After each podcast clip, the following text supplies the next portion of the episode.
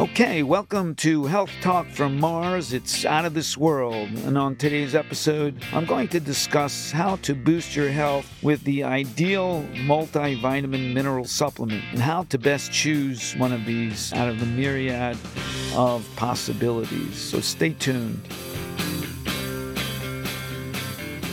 Welcome to my podcast, Health from Mars. It's out of this world. And today I want to talk about how to choose a multivitamin and mineral supplement.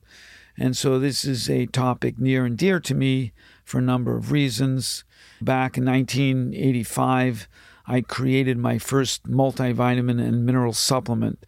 And I was very particular on the ingredients that I put in there. So it put a lot of work into there. So let's let's go through some of the the ideas of like why even take a multivitamin and mineral supplement I eat a pretty good diet, and therefore I should have all of these nutrients in the body. Well, uh, unfortunately, even if you're eating a diet that's organic and such, the soil that you're growing your crops from is most likely extremely deficient in numerous trace elements, and they would include things like chromium and boron and molybdenum and strontium and selenium, which is critically important for protection against toxicants and toxins that we are exposed to in the environment.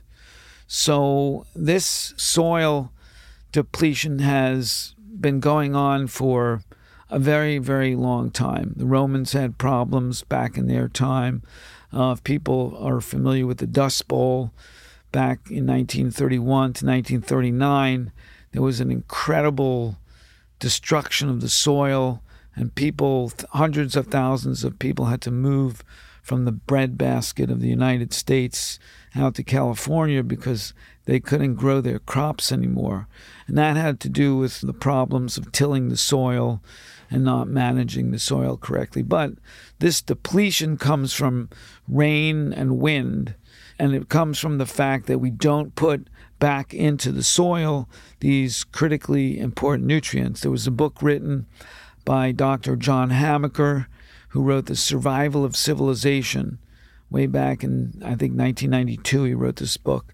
And he talks about the problem by which plants are becoming less and less healthy because the soil is becoming more and more deficient in these trace elements. As a result, there's more carbon dioxide in the atmosphere because plants are dying off, and that's causing global climate disruption. And that's why we're seeing all the fires, we're seeing all these storms and weird weather patterns. He predicted all of this. So he did an experiment on a farm that was in Michigan, and he decided not to fertilize the soil, but to take the silt out of a riverbed and put that in, mix it into the soil, and then grow the crops after a couple years. Well, basically, plants are carnivores. They actually eat microorganisms in the soil. So that's actually not truly vegan, it's carnivorous. And in order to get those proper microbes, there needs to be a certain amount of these trace elements that are in the soil.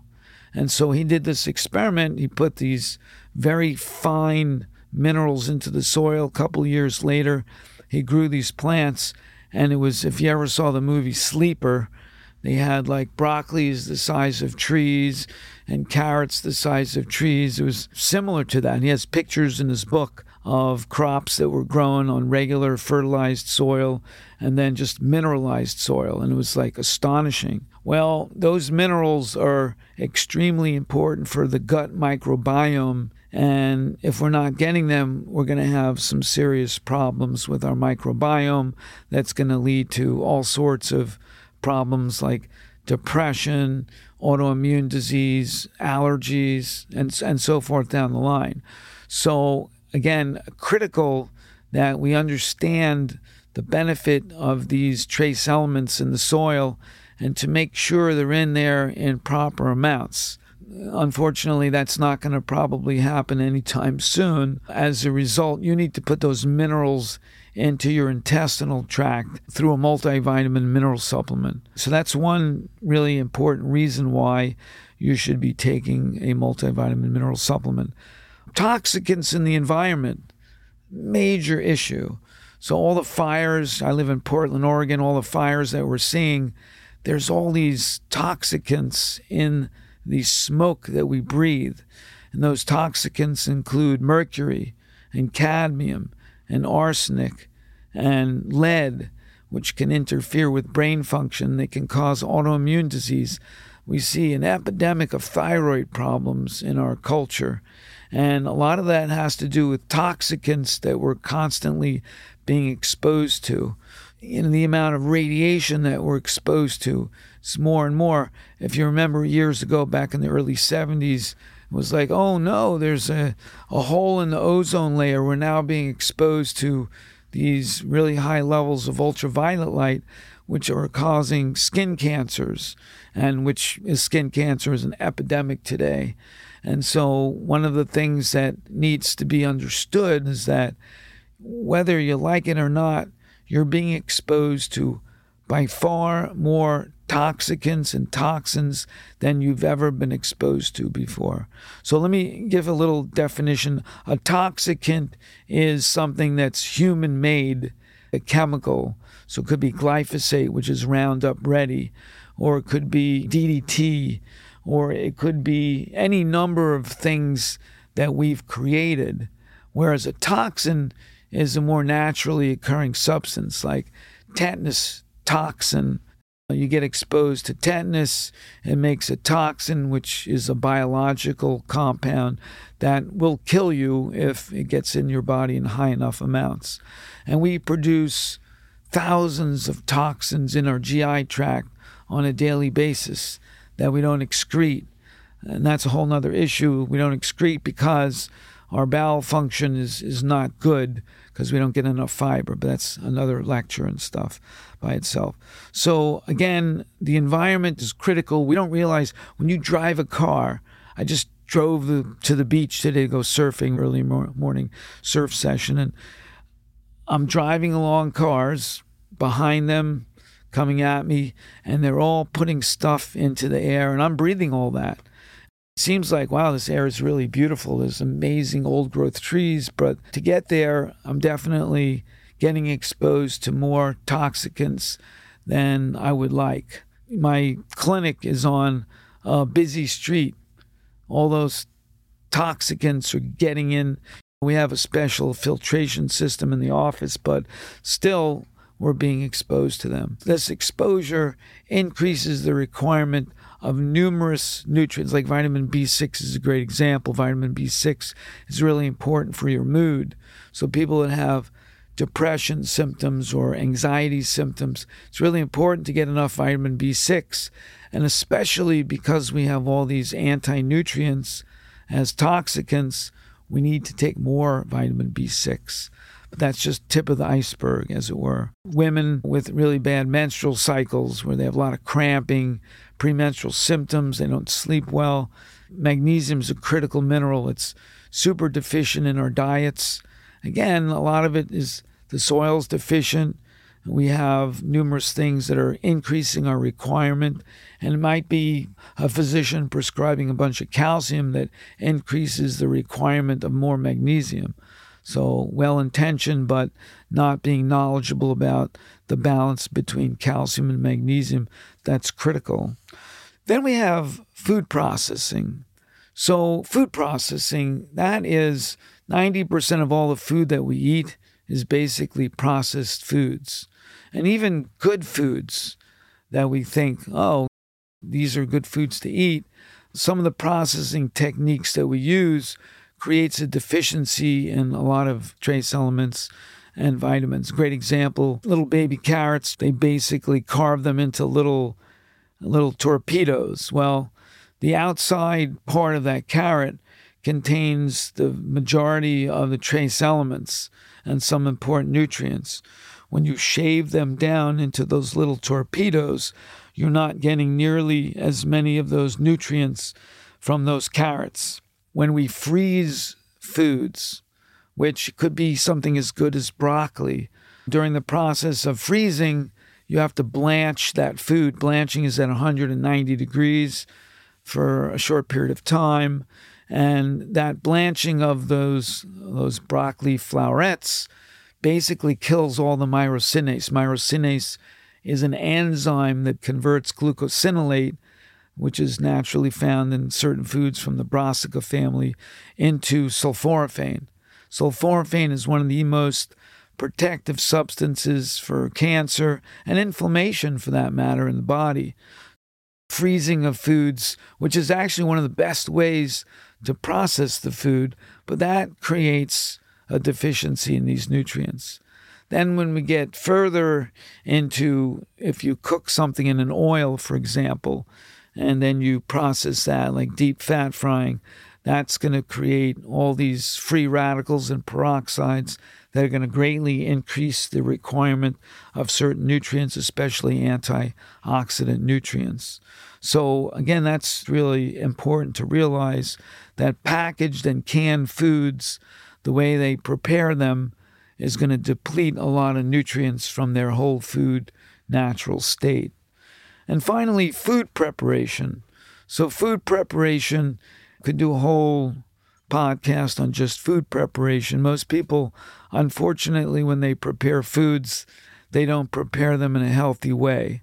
When you deep fat fry something, or even if you saute it in oil, or if you bake those foods, you can create a number of products called glycosylated end products. So, glycosylated end products are toxins that are created in a food due to the processing of that food.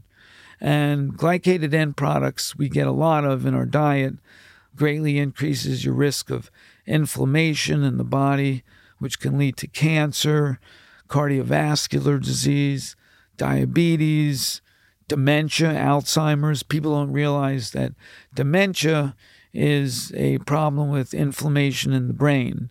So, inflammation in the brain is what disturbs those synapses in the brain so that your memory and your cognitive function is good. So, the more toxicants or toxins that you put into the brain, the more what's well known in Alzheimer's disease is the, production of uh, tangles. Neurofibrillary tangles are neurons that have become, just as it says, entangled. And as a result, the normal transmission of impulses doesn't get from one neuron to the other. And that creates problems with recollection of facts and figures. And so that's the beginning of Alzheimer's or dementia. So in the United States, I just looked this up this morning 35 million adults have dementia and that's from age 60 and beyond. And as they get older, there's more and more dementia, and Alzheimer's is just one form of dementia. So, again, those things are important to realize. The best way to cook a food is to steam it or to use a pressure cooker. So, steaming and pressure cooking greatly reduces glycated end products and greatly reduces the amount of other peroxides and free radicals that are formed in those foods. In food production, cast iron can be a great material to cook on, but a lot of people have problems with iron overload. Hemochromatosis, which is a genetic condition, the human population, one out of every person on the planet carries at least one of the genes that codes for hemochromatosis which means they're going to store extra iron. If you have full blown hemochromatosis, you don't survive past age 30. You die of fulminant heart disease and oxidation of all your tissues. You essentially rust to death. If you have a little bit higher level of iron in your body, that increases your risk of developing diabetes, heart disease, Alzheimer's, autoimmune disease, cancers of many different types. I mean, whatever you can think of, too much iron is problematic. Ideally, you want to make sure that your tissue levels of iron are on the low normal side. You don't even want them to be in the middle. You want them to be low normal to reduce the possibility of creating free radicals and peroxides in your body that can damage your tissues being aware of some of these things is really important. You know, I recommend using very high grade stainless steel for most people. High grade stainless steel doesn't gas off or doesn't release any toxicants into the body. So I don't recommend using these non-stick ware. You know, they've gotten better over the years, but still yeah, especially when you heat them up to high temperatures, all these compounds are getting released from the, the pans and getting into your body. Not a good thing. So, steaming and pressure cooking, bottom line, is going to greatly reduce the amount of toxins and toxicants you'll get um, in your diet. Okay, so now that we've covered all the reasons, which there are many, why we are deficient in many trace elements and vitamins, we want to understand how, when you're looking at a multivitamin, there's thousands of multivitamins out there. Chocks, one a day when I was growing up, Centrum, you can buy for $5 in a drugstore. And people don't realize, well, you get what you pay for. They might charge $5 for a supplement that costs them about 30, 40 cents to make.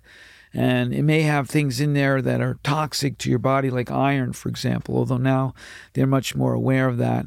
When I came out with uh, my multivitamin formulation back in 1985, when I was practicing in Montana, I made sure that there was a non iron containing multivitamin and mineral supplement out there because many of them still had iron and you couldn't choose without iron. When you're looking at a label, I can look at a bottle and tell within like 10 seconds if it's not good. So there's some things to look at if you're going to choose one. One is you look at if there's any salt, sodium in there. There's no re- absolutely no reason to put salt in a multivitamin supplement. That means that they haven't been doing their homework. The average American gets four to seven grams of sodium a day. So that's a lot of sodium. We only require about a half a gram a day. So if you're wasting space in a multivitamin and putting sodium in there, eh, not good. The other one is phosphorus. In our processed foods, we get a lot of phosphorus.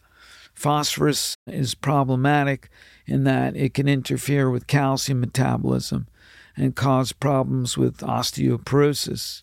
So, osteoporosis is an epidemic in our culture. Again, I looked up some of the stats. Osteopenia, there's over 33 million Americans with osteopenia, which is basically lower bone density, and then another 25 million people that have outright osteoporosis. So it's like, wow, that's really tremendous.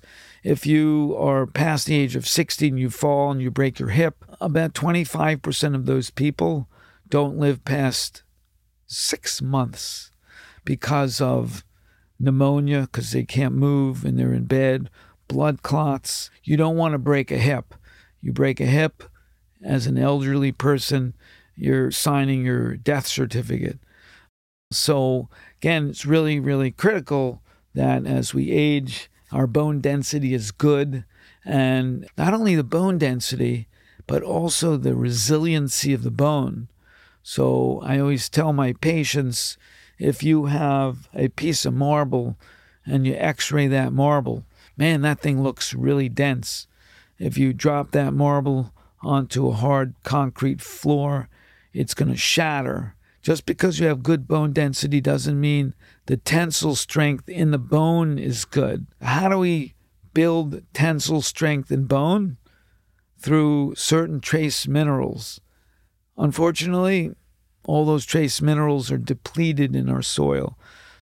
Some critical ones, strontium, is, is a newer research in the last 15, 20 years has discovered strontium plays an important role with making bones more tensily strong manganese, another mineral that's usually very, very deficient in people. Manganese is also a very important mineral at making the tensile strength stronger. Boron, another one. Then there's, of course, vitamin K. Certain types of vitamin K stimulate a protein in the bone called osteocalcin that binds onto calcium and increases bone density, but also increases bone tensile strength. Again, I can't stress that enough. It's not enough to make your bones dense, but also you want to make sure that the tensile strength is good by supplying all these trace elements. There's other conditions we mentioned, Alzheimer's and dementia, a huge problem. And the rate at which Alzheimer's is growing is, is frightening.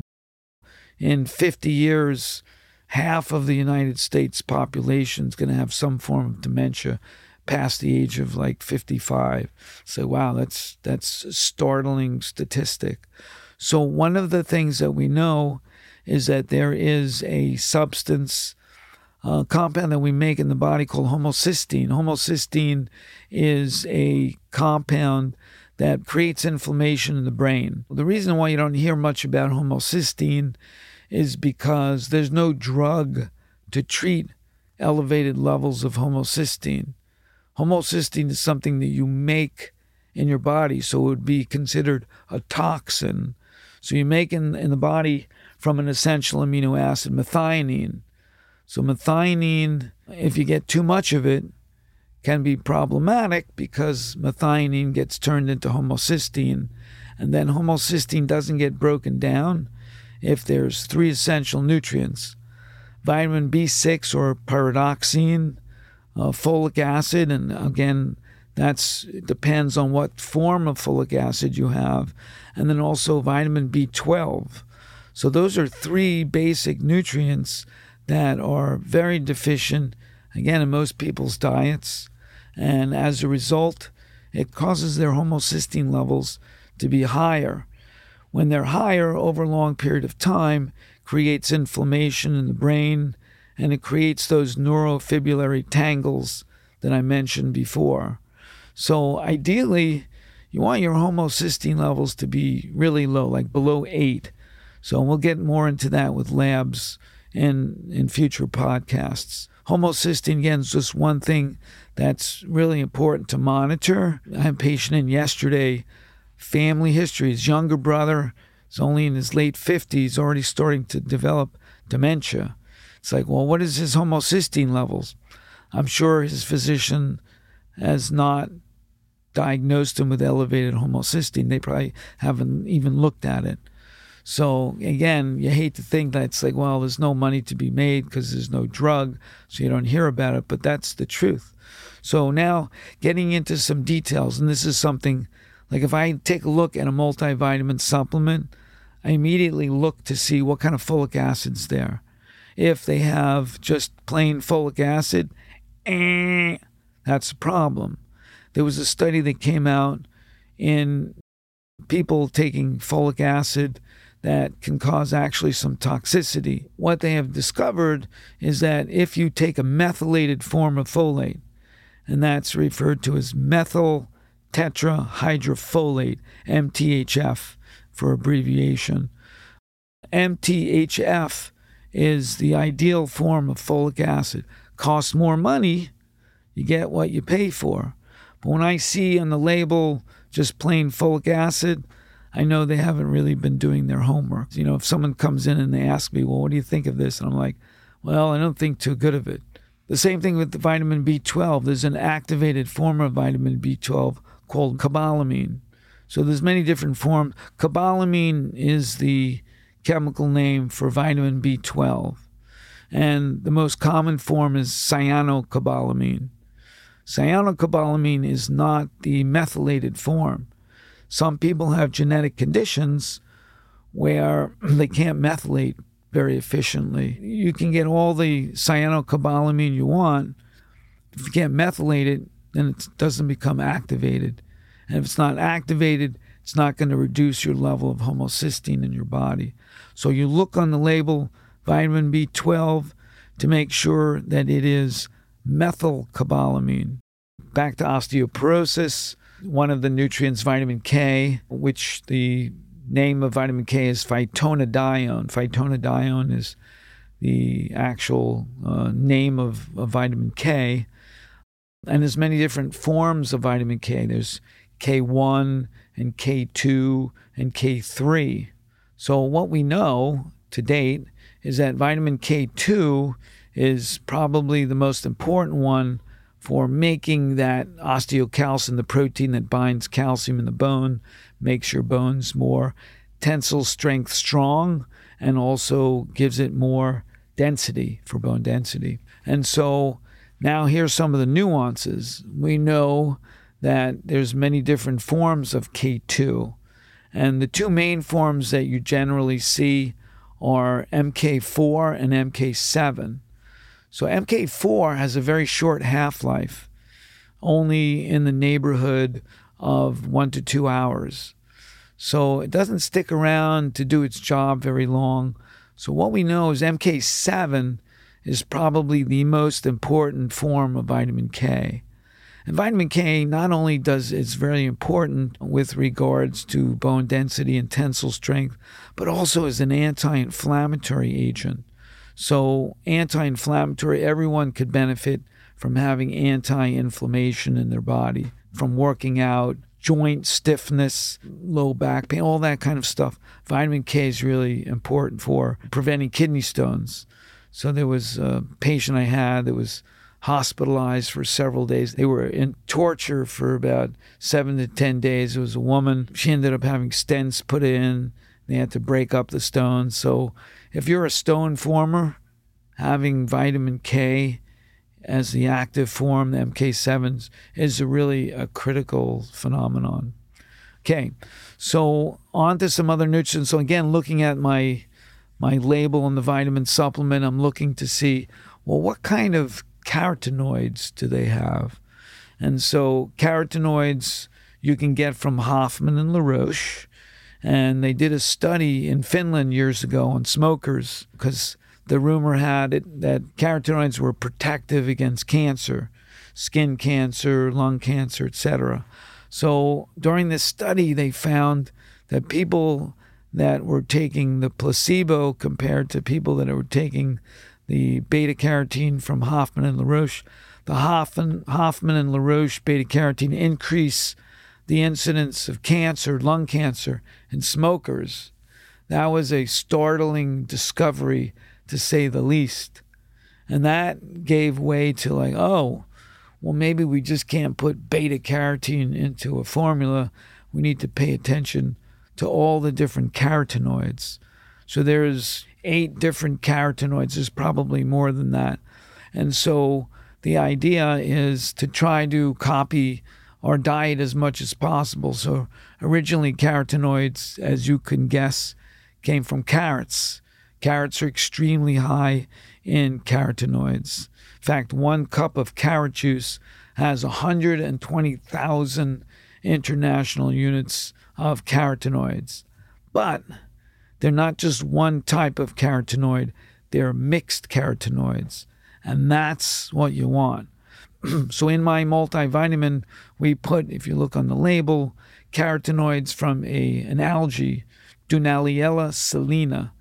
Dunaliella salina grows off the coast of New Zealand, and it's mostly used as, ironically, as food coloring in food by Japan in soft drinks, etc., which is a good thing because it's a nutrient.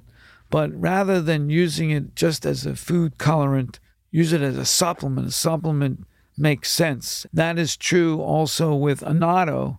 Annatto, which I mentioned in a previous podcast, in OxiQuench, one of the multi antioxidant formulas I created, we use annatto. Annatto is a food coloring that they use for cheese because it's orangey and yellow, gives it good color.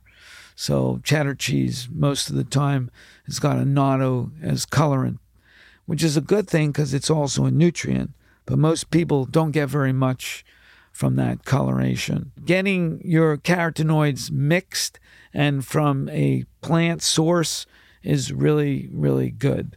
And again, you can tell that on the label. You're going to have to pay more for that. So, again, they're not going to put those ingredients in there because they're expensive. So, those are some of the, I would say, some of the major highlights when I'm looking at a multivitamin supplement. Uh, of course, you know, you want to make sure, you know, it has sufficient amount of magnesium and calcium. Now here's here's an important point with a multivitamin supplement. Magnesium takes up a lot of space, as does calcium, as does vitamin E and certain other nutrients. And so where supplements cut corners when you get one a day, you're not going to have much magnesium, you're not going to have much calcium. And the reason, again, is because it takes up a lot of space in the multivitamin. Better to take a higher dose of those nutrients as a separate supplement. But with that said, in your multivitamin, if you want everything all in one and you want to have it in the right ratio, you should have equal parts of calcium to equal parts of magnesium, maybe even a little bit higher level of magnesium magnesium and calcium are in a delicate balance. Most of the time, you see a two to one calcium to magnesium. I think what most science shows better off having it a one to one ratio. What you should expect in your multivitamin supplement is that you're going to need to take more than two or three capsules or tablets. You're going to probably need to take six or even eight or nine of these things on a daily basis if you want to get good amounts. One example of, of that is is vitamin D. Vitamin D back in the mid 80s, early 90s was considered to be toxic into the body. And so companies for a number of years decided, well, we're not even going to put vitamin D into our formula because it's toxic and it creates problems. There was a study done with pigs and it showed that the pigs developed some atherosclerosis in their ears, and that created a whole hullabaloo. And then Michael Holick, who wrote the vitamin D solution, he's like the world's premier scientist in vitamin D, created this whole revolution. And suddenly it was like, oh, wow, vitamin D is kind of really important. When we look at primates, primates average in their blood about 68 nanograms, whereas humans in the United States, we average anywhere from 17 to 27, depending upon the time of year. In the summertime, we have higher levels. And so suddenly everything's flipped. And now vitamin D has become extremely popular. So when I look at the label, I want to see a significant amount of vitamin D in the multivitamin. I don't want to see 200 IUs. I want to see upwards of a thousand. And so again, that's if you're just going to take, if you don't have much money and you're going to take one thing, you want to take a really good and complete multivitamin mineral supplement. And that's going to supply all these nutrients in significant amounts. They're not they're not just putting them on the label to make it look good. You want to see that there's proper amounts of these nutrients. So, as I mentioned about magnesium, manganese, for example, if you, if you see 20 micrograms, that's not enough. You want to see milligrams in there. Anyway, so I think one of the reasons why I came up with my own multivitamin supplement back in 1985 is because I looked on the market, I saw what the best formulations in the world were, and I said, well, how can we make these a little bit better? At the time, no one was putting vitamin K in their supplements, so I added vitamin K. Also, I was actually a supporter of vitamin D even in the early days when everyone was against it. And although I raised it up years later, I still had significant amounts of, of vitamin D. But I wanted to make sure that these nutrients were in good ratio and they were in balance. And as I mentioned, you could get without without iron in there because iron is a pro-oxidant. So when I came out with my formula in 1985, I was like, great. Now I got something. I don't have to read the label. I could just give it to a patient. If I need to supplement extra magnesium, for example. I know how much is in the multivitamin. Just makes life a little easier for me as a prescribing physician. Anyway, you can go onto my website, Mars Nutrition, and you can get further information on my multivitamin. There's a little paper on there, and a lot of information I gave today is also on there as well. But, you know, I urge people in the name of health, good idea to take at least a multivitamin mineral supplement that has good ingredients in there. Take it on a daily basis like you're brushing your teeth, just because over the long run, it's going to make you healthier. And even if you're young and you're not worried about heart disease or you're not worried about dementia, there's other things like your ability to concentrate, your ability to sleep, your ability to perform, have energy at right levels having these nutrients in your body, like B vitamins and stuff, can be really, really helpful.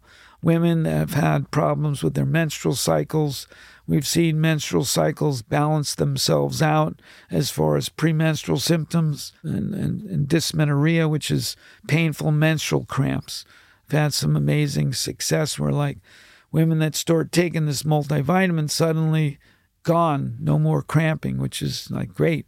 They don't have to take ibuprofen for their cramping. So, anyway, thanks for listening today. Appreciate uh, any feedback that you have. And I look forward to doing some more podcasts with you. This is Health from Mars, out of this world, over and out. Thanks for listening to Health Talk from Mars podcast. It's out of this world. If you found today's episode valuable, support us by subscribing, leaving a comment, sharing, or checking out our supplements at marsnutrition.net. If you want to see what I'm up to and learn more about fasting, diet, and naturopathic health, follow me on Instagram and or Facebook. Thanks for joining and have a good one.